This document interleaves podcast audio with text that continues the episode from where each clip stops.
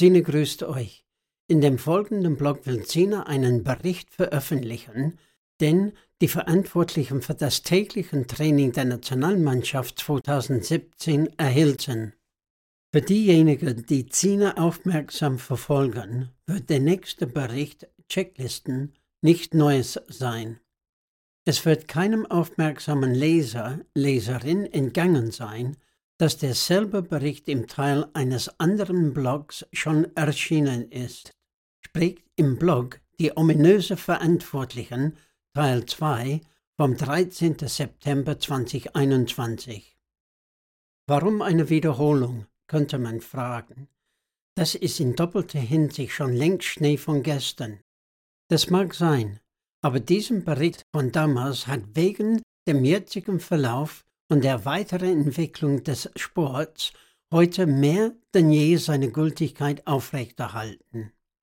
Es ist offensichtlich, dass der Inhalt des Berichts nach wie vor von der Mehrzahl der Trainer in Deutschland keine Beachtung findet. Möglicherweise verständlich. Langjährige Berufstrainer haben einen Riesenschatz an Erfahrung und deshalb haben sie sowas wie Checklisten nicht nötig.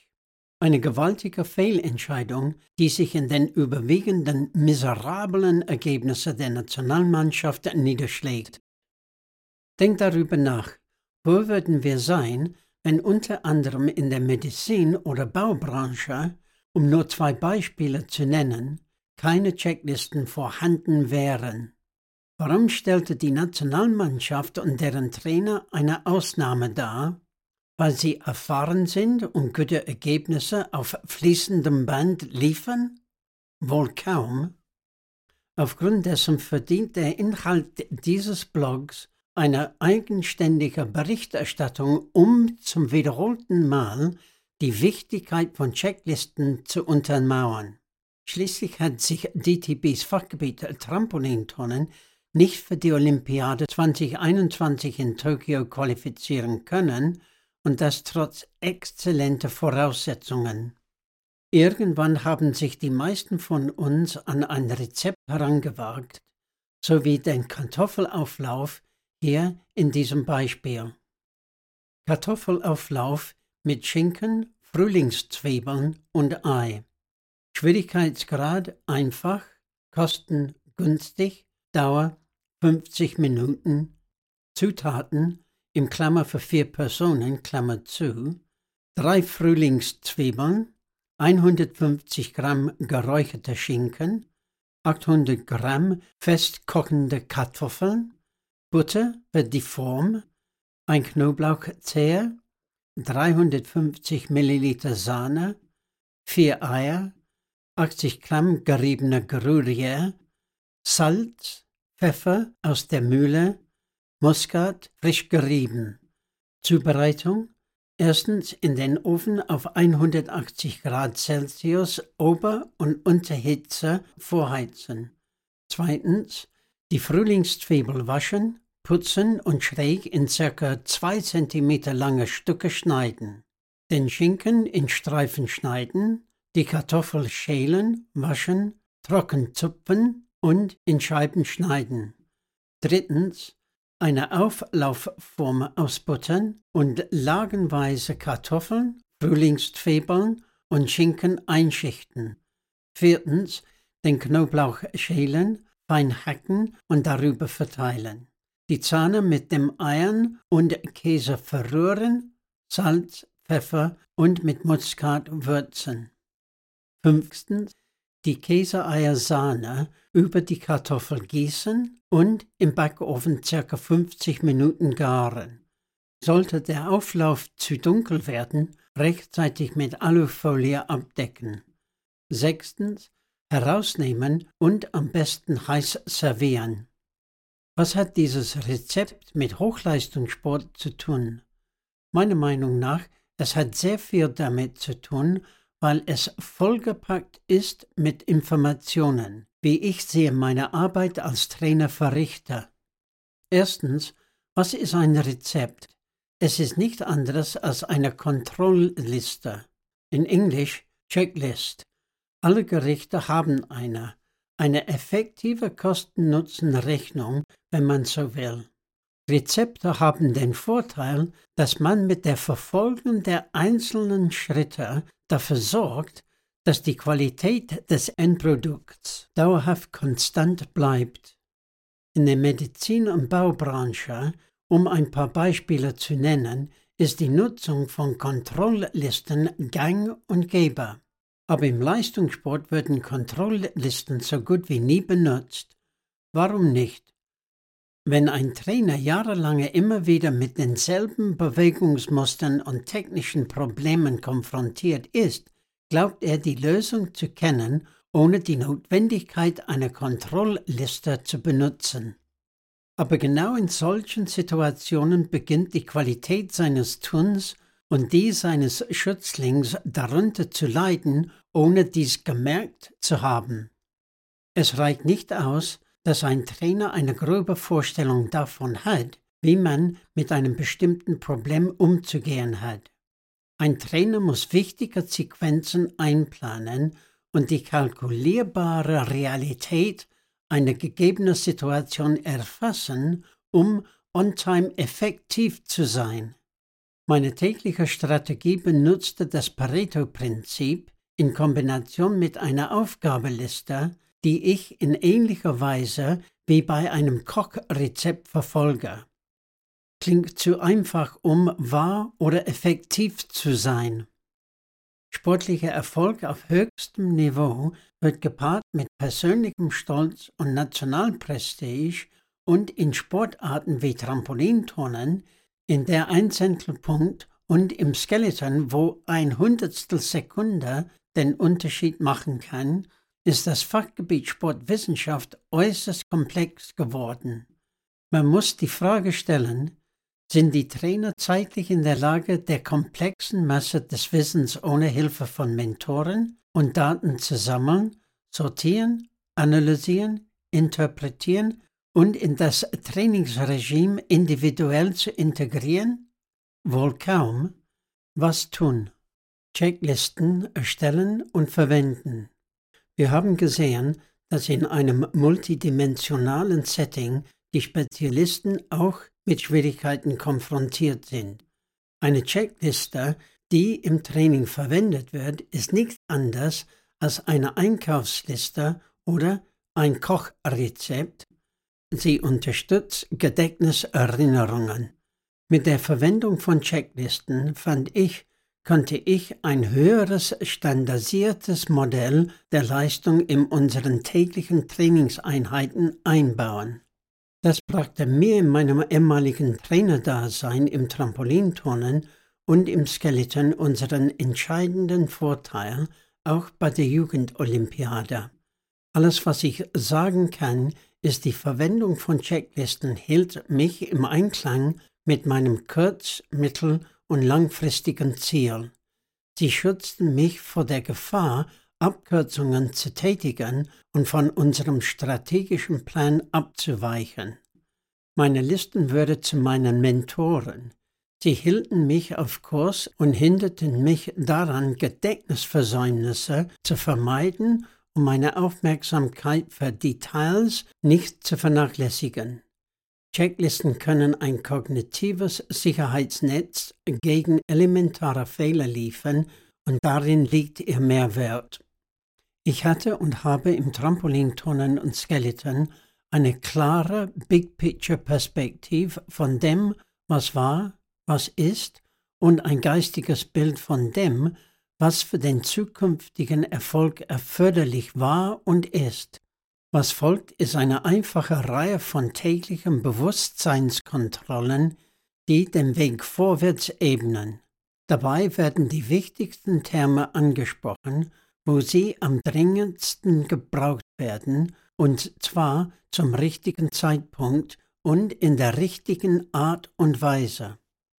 Auch hier bieten Checklisten ein zuverlässiges Management-Tool für die Bändigung von Komplexität. Der Trick ist, sich an das 2080-Prinzip zu halten und Checklisten zu kodifizieren in einer Reihe von einfachen, verständigen Schritt für Schritt Gedächtnisstützen. Checklisten funktionieren.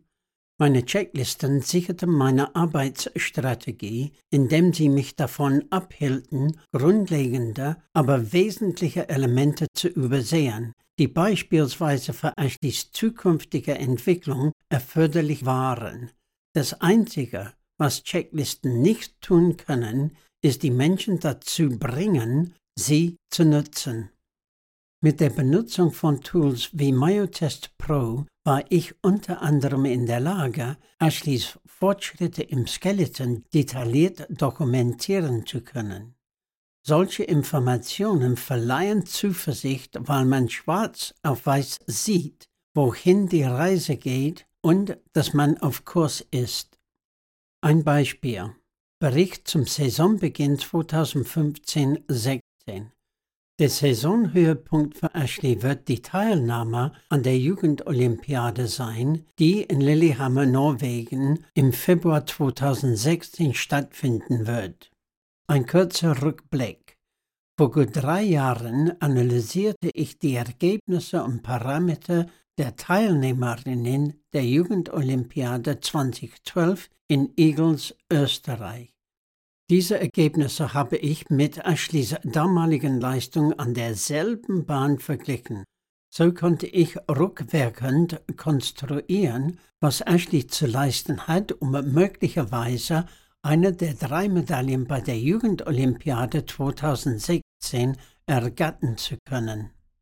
Seitdem Ashley nicht mehr mit den hauptamtlichen Trainer im Berchtesgaden trainiert, war ich zwangsweise für die Erstellung und Durchführung von Ashleys Trainingsprogrammen verantwortlich. Um ihr Training überwachen zu können, habe ich unter kontrollierten Bedingungen regelmäßig Messungen durchgeführt. Die Messungen und die dazugehörigen Charts sind in Sinas Blog sina.de-checklisten-blog zu lesen. So konnte Ashley von Saison 2012-13 zur Saison 2014-15 ihre fünf Bestzeiten an der Bahn am Königssee um durchschnittlich 4,26 Sekunden verbessern. Auf diese Art und Weise avancierte Ashley in der Saison 2014-15 mit ihren 14 Jahren zu einer der besten U18 Skeletonfahrerinnen weltweit. Zurzeit befindet sich Ashley in einer Tapering-Phase des Trainings. Tapering, sportbezogen, ist ein englischer Begriff für eine progressive, nicht lineare Reduzierung der Trainingsintensität während eines variablen Zeitraums. Dies findet oft nach einer intensiven Trainingsvorbereitung statt, mit dem Ziel, eine Verringerung des physiologischen und psychologischen Stresses des täglichen Trainings im Vorfeld eines Wettkampfs.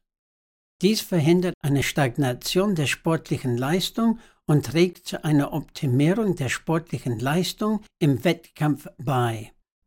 Ashleys erster Wettkampf ist die Schweizer Anschubmeisterschaften in Andermatt am 26. September. Was ist zu beachten beim Erstellen einer Checkliste? Nach einer Analyse der zur Verfügung stehenden Informationen muss man genau definieren, welche Ergebnisse von der Verwendung der Checklisten zu erwarten sind. Dann muss man eine Wahl treffen. Ich verwendete vor allem ein für gültig erklären Format. Das gab mir die Flexibilität, die ich bräuchte, und gleichzeitig zwang mich dies, über wichtige Punkte nachzudenken, die bestätigt werden mussten.